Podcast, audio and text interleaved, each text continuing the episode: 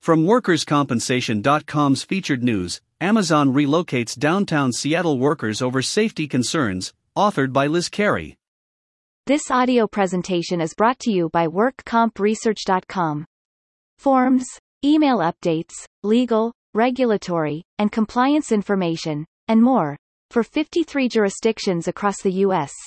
WorkCompResearch.com, simplifying the work of workers' compensation professionals since 2007. Seattle, Washington, WorkersCompensation.com. Online retailer Amazon will offer its workers in downtown Seattle alternative office locations instead of returning them to an office at 3rd Avenue and Pine Street. The office, formerly a Macy's store, is in an area where many companies are leaving as incidents of violent crime are rising. Amazon said it is offering its 1,800 employees at the location alternative office locations. Employees had been working remotely during the pandemic. Given recent incidents near 3rd and Pine, we're providing employees currently at that location with alternative office space elsewhere, an Amazon spokesman said in an email interview. We are hopeful that conditions will improve, and that we will be able to bring employees back to this location when it is safe to do so. Employees still have the option to work remotely. The company said it is not closing the building, but giving its employees a choice when it comes to their work locations because of safety concerns. According to the Seattle Police Department, there have been at least three shooting, two stabbings, and one carjacking in the area since February 21.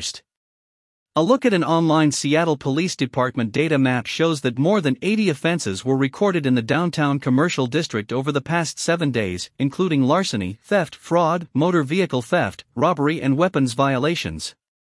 The data map shows that on March 15, 2022, the M3 beat, which includes 3rd and Pine, saw 25 calls for service in the previous 24 hours. The police department sent extra patrols to the area starting on March 3 following two fatal shootings. Officers on bikes offer a mobile patrol, and an increased presence in the area is hoped to stall the rise in crime in the area.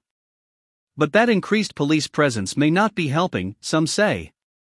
Tony Lombardi, beverage director for Bar Taglio, said staff members and customers at the Italian restaurant in downtown Seattle took cover on March 7 when an armed man drove into a federal building and opened fire, prompting officers to fire back.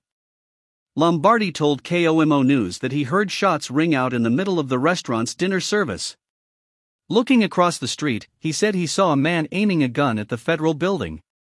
I turned around the corner, and there, like, less than a hundred yards, was a guy with a shotgun just shooting at the building, he told the television station.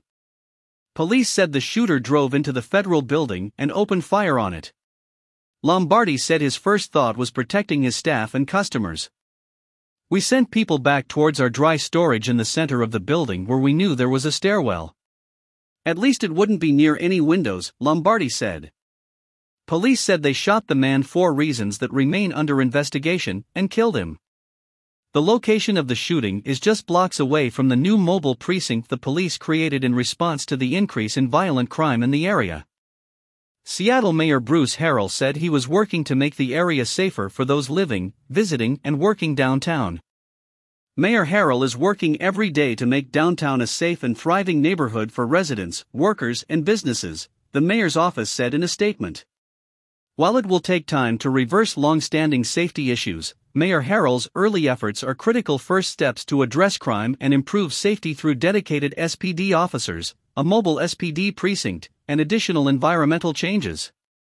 Mayor Harrell will continue to develop a comprehensive approach to public safety in collaboration with police and safety advocates, community members, service providers, and businesses, including Amazon, to activate, revitalize, and restore downtown for all.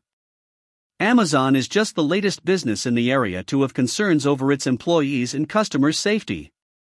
In a survey of 200 employers last December, the Downtown Seattle Association found that 70% thought one of the most important conditions when deciding whether or not to bring workers back to the office was public safety. Tech company Qumulo, a cloud computer company located at 4th Avenue and Pike Street, offered its employees the option to continue remote work citing continued violence in the area. Martin Fagan, a former police officer and now a facilities director for the company, said employees don't have to return to the office until the situation stabilizes. And Olga Sagan, the owner of Piroshky Piroshky, said she closed her bakery's 3rd and Pike Street location, out of fear for employee and customer safety. In a series of tweets, Sagan said her decision came after a man was shot near her store in the middle of the day on a Sunday. Sagan had previously posted videos on Twitter of open drug use in front of her store. Due to another shooting, countless safety concerns for our employees, we have no choice but to close third location until further notice, she tweeted. A McDonald's in the area also closed.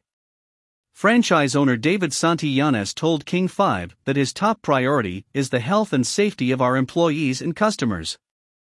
We continue to support the local police department with their investigation into the ongoing violence in our neighborhood, and we will reopen the restaurant when we believe it is safe to do so, Santillanes added in a statement.